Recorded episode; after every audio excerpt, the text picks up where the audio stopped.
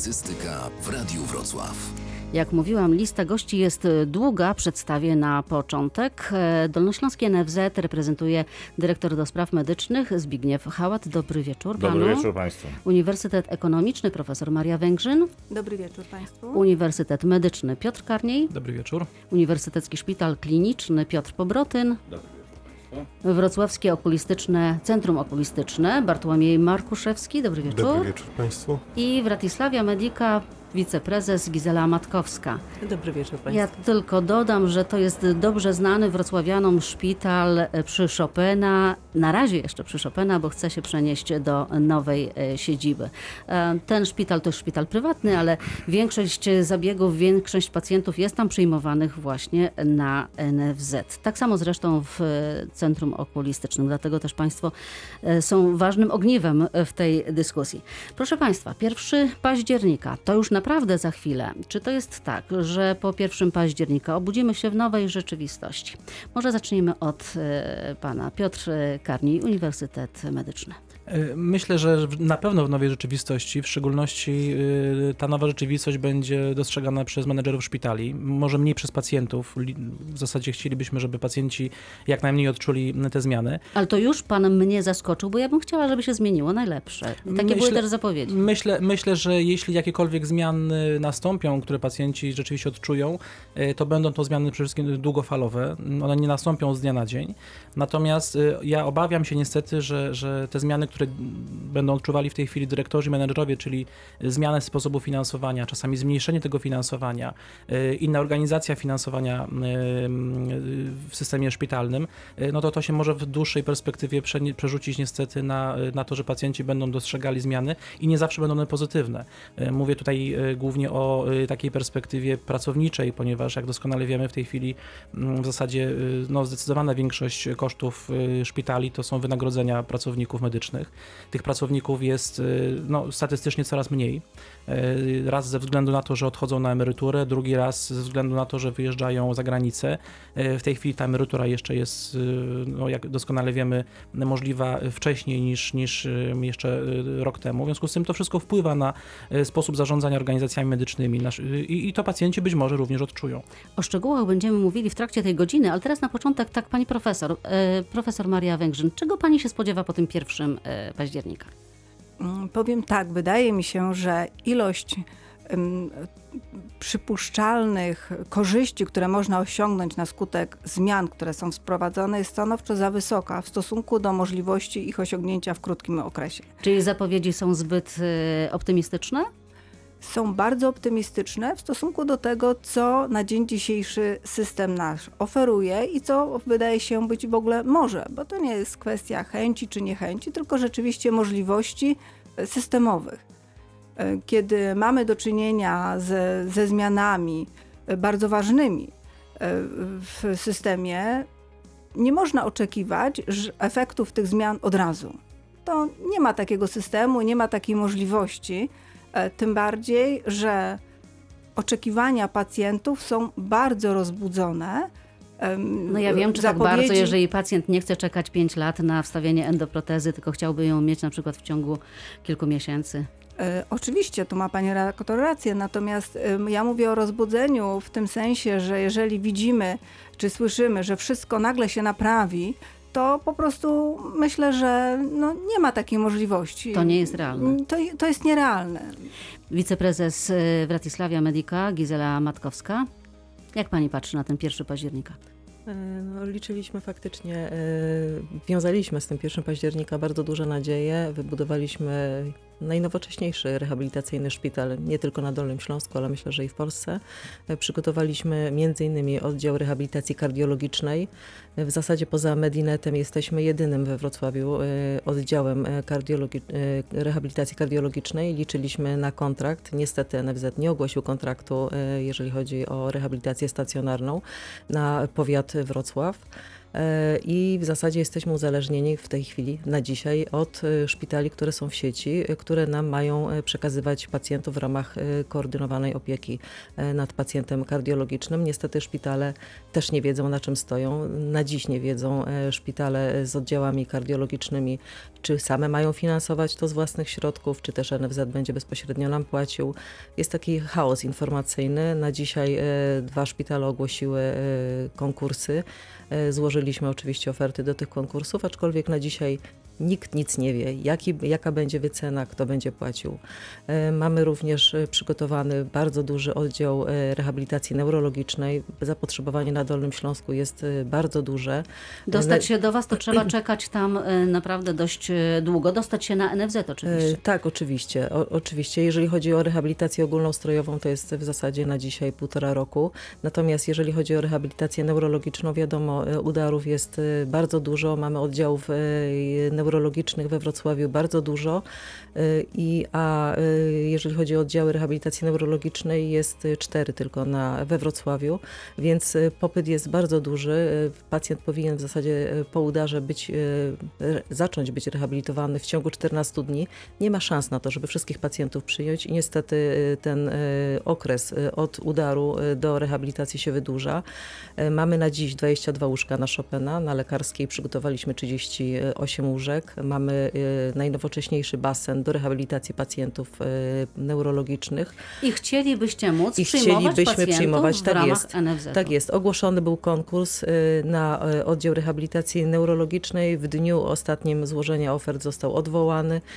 Y, Na dziś wiemy tylko nieoficjalnie, y, że będzie przedłużony prawdopodobnie do końca roku y, aneksem umowa sprzed pięciu lat, a być może do końca marca. Czyli tak naprawdę nie wiemy, czy możemy przyjmować wię- większą ilość pacjentów, czy nam NFZ za to zapłaci. Sporo znaków zapytania, jak na tę datę, bo jest e, prawie połowa września, od 1 października wszystko ma zacząć funkcjonować, ale z nami jest tutaj zastępca dyrektora Dolnośląskiego NFZ-u, e, szef do spraw e, medycznych, panie dyrektorze, Zbigniew Hałat z nami. Wracając do inwokacji, pani re, redaktor, chcę porównać sytuację z ciążą. Poczęcie nastąpi 1 stycznia, a pani już opowiada o pięknym noworodku, który będzie za 9 miesięcy. Nie ma No to sytuacji trochę się szykowało, takiej. to się nie urodziło dziś. Zgadza się, ale rozruch zaczyna się 1 e, października w związku z powyższym.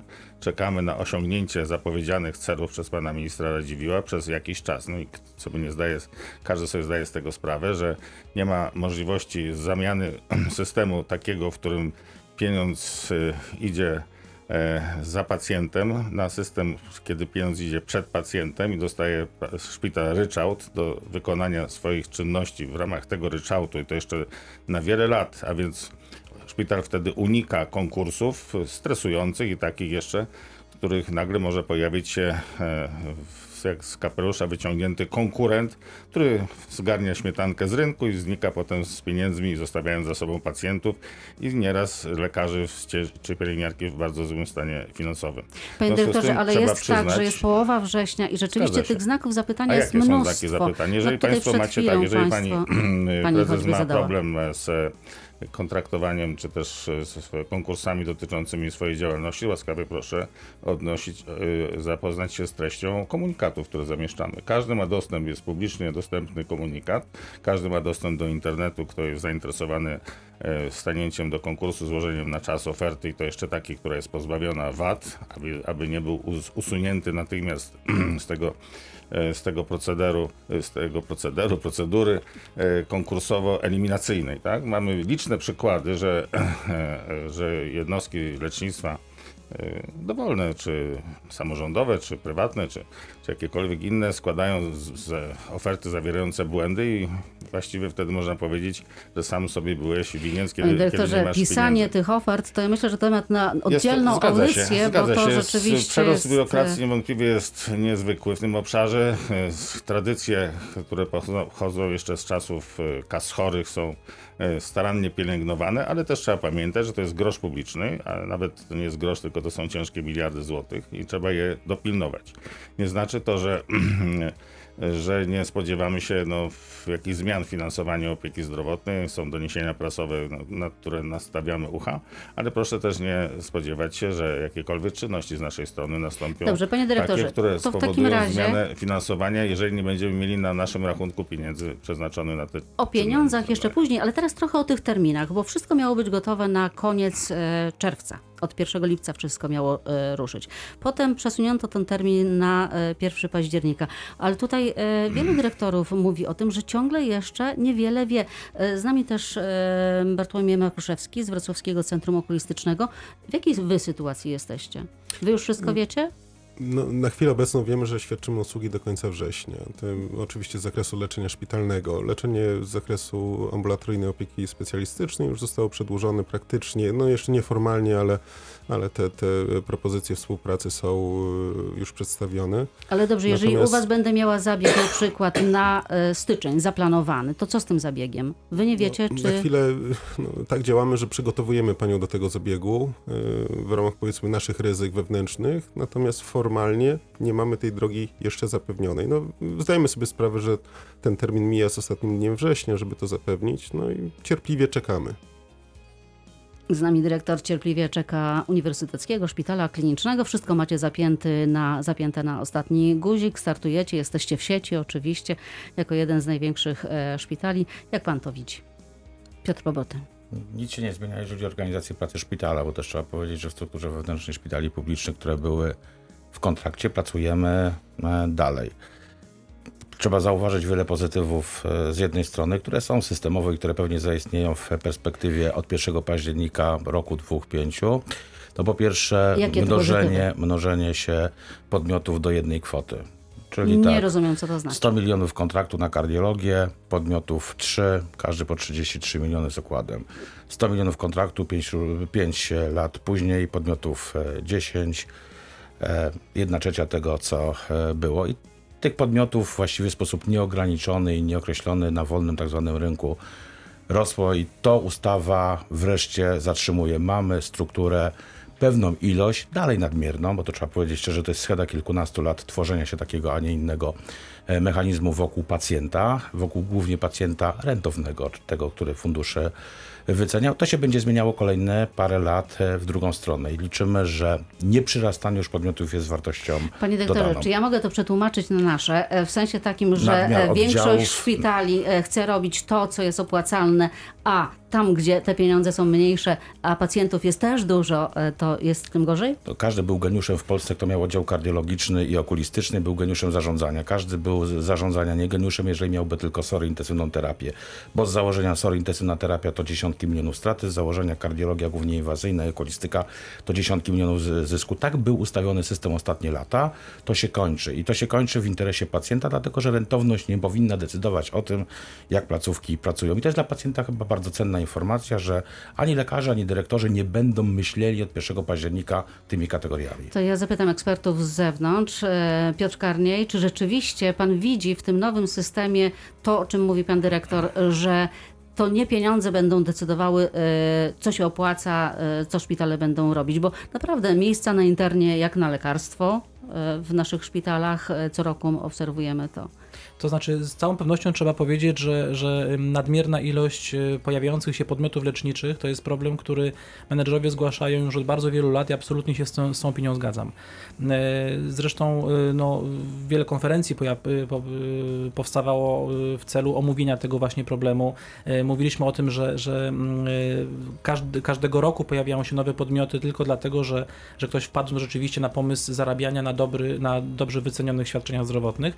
I to był problem faktycznie dla tych, którzy te świadczenia realizowali od lat, e, mieli personel e, trwały, e, wyspecjalizowany, ale prawdopodobnie nieco wyższe koszty stałe, co z kolei powodowało, że ich rentowność była niższa. Natomiast i to z pewnością była niekorzystna sytuacja dla samych pacjentów, którzy, którzy korzystając z placów, z świadczeń tego, tego świadczeniodawcy, no po prostu czekali do niego w dłuższej kolejce. Natomiast ja myślę, że Sprawa y, jednak mimo wszystko, mimo wszystko y, no, nie jest tak jednoznaczna, ponieważ y, jedną z, z intencji tak naprawdę ustawy o sieci szpitali było skrócenie kolejek oczekujących.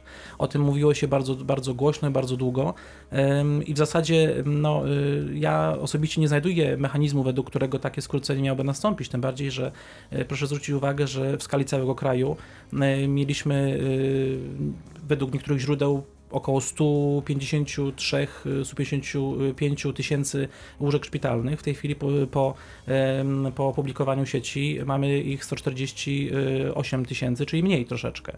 E, Czyli no, te troszeczkę. kolejki mogą się wydłużyć? E, Z całą pewnością się mogą wydłużyć, natomiast co jest również bardzo ważne, e, te placówki, które do sieci nie weszły, miały swoich pacjentów, miały swoje kolejki oczekujących i nagle jeśli się okaże, że rzeczywiście te szpitale dzisiaj wiadomo już, że do sieci nie wejdą, to ci pacjenci będą szukali miejsca w tych szpitalach, które do sieci weszły, w związku z tym kolejka również się przedłuży. Co jest również istotne, e, szpital e, gwarantu- tworząc kolejkę oczekujących gwarantuje miejsce w kolejce, ale nie termin zabiegu.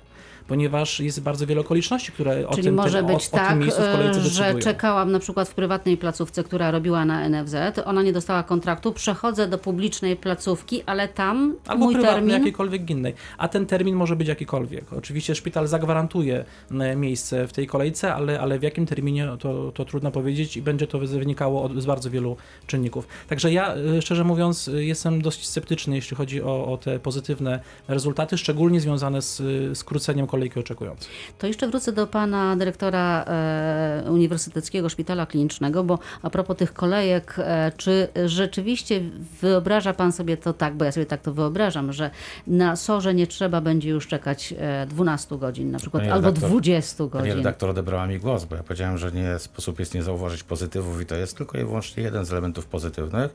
Natomiast e, w szacunku w analizie ryzyka jest bardzo wiele rzeczy takich, które budzą wątpliwość, wręcz mogą szkodzić systemowi. Chociażby e, e, data wyliczenia świadczeń do podstawy pierwszego e, finansowania ryczałtowego, 2015 rok. To jest, proszę Państwa, dwa lata temu. Ustawa była przesunięta w czasie. Dla Uniwersyteckiego Szpitala Klinicznego to oznacza, że ja będę musiał przyjąć 10% pacjentów mniej, jeżeli chciałbym się zapyta- za- zachować adekwatnie do wstępnej pro- propozycji ryczałtu. To jest 10 milionów kwartalnie mniej w tej propozycji. No więc kolejka by się teoretycznie musiała wydłużyć. Jesteśmy w fazie rozmów, negocjacji. Ja mam nadzieję, że i zdrowy rozsądek, i argumenty merytoryczne gdzieś tam wezmą górę. I pewny każdy szpital dostał różną propozycję. Część szpitali bardzo zyskała, część szpitali niestety straciła. Kto stracił? Stracił ten, kto nie miał nadwykonań w 2015 roku. Ja się szczycę, że, mm, że dobrze zarządzamy naszym szpitalem. Szpital 200 milionów długu 11 lat temu, To wiemy. zyski i e, nie było nadwykonań w roku 2015. Czyli nie dostajemy bonusu za to, że dobrze zarządzaliśmy publicznymi pieniędzmi w zakresie e, zdrowia e, społecznego obywateli. No więc fundusz ustawowo nie bardzo ma możliwość w linii prostej, żeby usankcjonować dobre zarządzanie i perspektywę tego, że Uniwersytecki Szpital Kliniczny przez dwa lata to jest inny szpital. To jest szpital rozpoznawalny na świecie, to jest szpital, który zrobił wiele rzeczy jako pierwszy szpital w świecie. Tego algorytm, tego ta propozycja nie dotyczy. I to, że z jednej strony ma się zwiększyć dostępność ona pewnie będzie długofalowo odczuwalna przez pacjentów, ja się zgadzam, to ja się boję czegoś innego, żeby w, w, Polsce nie mieliśmy problemu z jakością służby zdrowia. W Polsce mieliśmy problemu z dos- problem z dostępnością, czyli z kolejkami. Żeby do problemu z dostępnością nie dołożyć sobie problemu z jakością, no bo ryczałt to brak preferencji na bardzo kosztochłonne, złożone procedury, gdzie pacjent potrafi kosztować kilkadziesiąt, a nawet kilkaset tysięcy złotych, a to się działo w Uniwersyteckim Szpitalu Klinicznym na ekstra specjalnym rozliczeniu z, do tej pory z płatnikiem, jakim jest Narodowy Fundusz Zdrowia. E, Dyrektor e, Narodowego Funduszu Zdrowia we Wrocławiu, na Dolnym Śląsku. E, Tych pieniędzy jest na najbliższy rok. Nie wiem jak teraz, e, bo to na pół roku jest e, aneksowana umowa. Więcej, mniej czy tyle samo? Bo Jest wielu więcej, to dyrektorów kil- mówi, że mniej. milionów, ale chcę dodać też, że z wypowiedzi medialnych pana dyrektora Pobrotyna się dowiedziałem, że 30% środków jest zmarnowanych. Po- Potwierdza to panie dyrektorze? Znaczy, ja uważam, że część świadczeń, które wykonujemy w wa- warunkach łóżka szpitalnego przez błędy rozliczenia, że rozliczaliśmy na katalogu świadczeń, że to arkusz excelowski decydował o tym, że nie mogliśmy inaczej pacjenta rozliczyć, skutecznie skutkował tym, że nie przyjmowaliśmy pacjentów w trybie ambulatoryjnym. Niestety, ryczałt w pierwszej kolejności słabo rozwiązuje ten problem. Ja liczę głęboko na duże preferencje, na przesunięcie, na zabezpieczenie pacjenta w systemie jednodniowym i w warunki, w warunkach ambulatoryjnych. Wtedy skrócą się kolejki naprawdę realnie i rzeczywiście. Czy pozycja Polski na e, mapie Euro, Unii Europejskiej pokazująca, że my, my mamy najwięcej hospitalizacji na tysiąc ludności i najdłuższe są hospitalizacje, jest dowodem na to, że trzeba zmian, czy też nie trzeba? No, Sami o tym mówimy od No e, kilkunastu związku z lat. więc to powyższym, jest jeżeli mamy Bo czasem ministra- szpitale trzymają pacjenta tylko po No, to, żeby dają, go tak. potem e, skutecznie czy Bo korzystnie na- rozliczyć właśnie. Jeżeli fundusz napisał nie krócej niż, panie Jeżeli redaktor, mamy na przykład. ambitne, To może to trzeba zmienić ambitną właśnie. e, chęć ministra Radziwiła zmiany tego wszystkiego, co jest złem w opiece zdrowotnej, bądźmy kibicami tego rozwiązania, starajmy się pod każdym względem załatwiać swoje możliwe, e, w swoim obszarze możliwości organizacyjne, rozmawiajmy, dyskutujmy. Pan dyrektor częściej, znacznie częściej od naszych dyrektorów bywa w Pałacu Paca, czyli w Ministerstwie Zdrowia i tam lobbując na rzecz swojego szpitala, równocześnie lobbuje na rzecz zdrowego rozsądku oczywiście, bo jest wielkim praktykiem ogromnego szpitala. Czy my lobbujemy przede wszystkim, żeby zasady finansowe, które są szkodliwe dla pacjenta, A tu- wyeliminować? A my reprezentujemy, jest pani y, redaktor, y, po prostu kasjera. Jesteśmy kasjerem, który czeka na wytyczne centrali jako jeden z 16 oddziałów. Oczywiście zabierając głos publicznie, chcemy no, przekazać Państwu, pacjentom przekonanie, że w ramach możliwych możliwości finansowych będziemy gwarantować zabezpieczenie e, świadczeń zdrowotnych zgodnych z potrzebami zdrowotnymi prawdziwymi, jak i też dopilnować każdej złotówki. No, mamy do tego cały system kontroli. Nieraz bardzo dolegliwy, nieraz bardzo wy- wymagający, ale niestety konieczny. Gdybyście Państwo znali statystyki brytyjskie, czy amerykańskie, czy niemieckie, byście Państwo mogli zobaczyć, ile pieniędzy tam jest faktycznie marnowanych, idących w miliardy funtów czy euro, e, które są nieustannie pompowane przez budżet dodatkowo do i tak bardzo bogatego budżetu e, służby zdrowia tamtych krajów, a trzeba powiedzieć, na przykład Polki teraz przyjeżdżają z Wielkiej Brytanii rodzić u nas, czyli dowodzi to tego, że ten system, jaki by on nie był pozornie zły, jednak jest lepszy niż gdzie indziej. I też powiedzmy sobie szczerze, że nie ma pułapu e, finansowania opieki zdrowotnej, że można wydać każde pieniądze włożone w system opieki zdrowotnej. Każde po prostu, bo jeżeli ktoś nie jest chory, to usłyszy w telewizji, że jest, e, ma objawy, które mogą wskazywać na jakąś wyszukaną chorobę i wtedy zaczynają leczyć. Dobrze, Więc ale rozumiem tak, że- jest niezbędny wszędzie. Że tych pieniędzy jest na nowe kontrakty tyle samo, mniej czy więcej? Na nowe kontrakty. Teraz mówimy o sieci szpitali. Tak, o sieci Kiedy szpitali. zaczniemy kontraktować to wszystko, co jest poza siecią szpitali, będziemy wiedzieć, jakie są nowe warunki finansowe. A jaka jest rola właśnie tych prywatnych y, ośrodków, które miały do tej pory kontrakty y, na, z NFZ-em i odciążały jednak e, te publiczne szpitale? Bo to jest tak, że Uniwersytecki Szpital Kliniczny niech zajmuje się najbardziej skomplikowanymi przypadkami na świecie, natomiast e, I małe to nie jest publiczne... katar na sorze. Tak, to nie jest Katar. Nie myślę tutaj Katarze na Sorze. Niech, niech zajmują się tymi skomplik- skomplikowanymi e, przypadkami.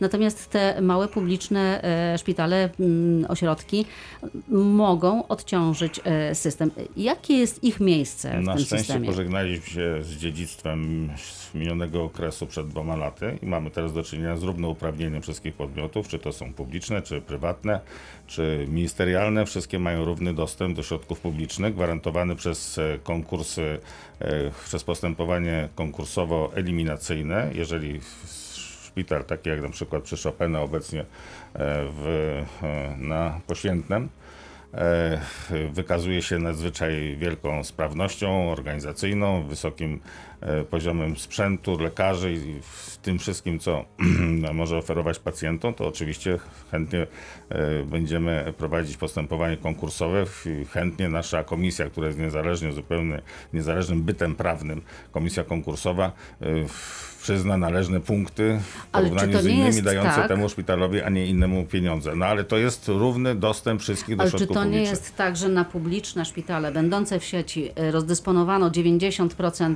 środków, a na te pozostałe został ten skraweczek? No ale sieć siecią y, jest y, sieć załatwiona. Można powiedzieć, te 93% ministra Radziwiła jest decyzją polityczną. To nie jest y, decyzja Narodowego Funduszu Zdrowia i przetargi, prze, prze, przepychanka tak zwana w tym obszarze trwała dość długo, pamięta pani redaktor.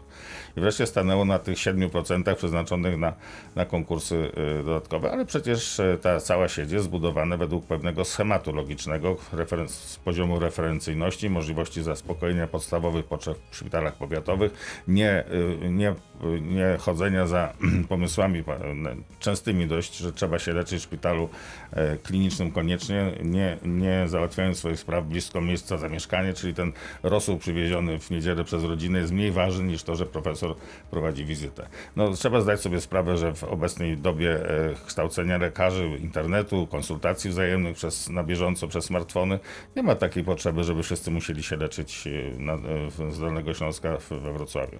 Za chwilę więcej o pieniądzach na Dolnośląską Polską Służbę Zdrowia.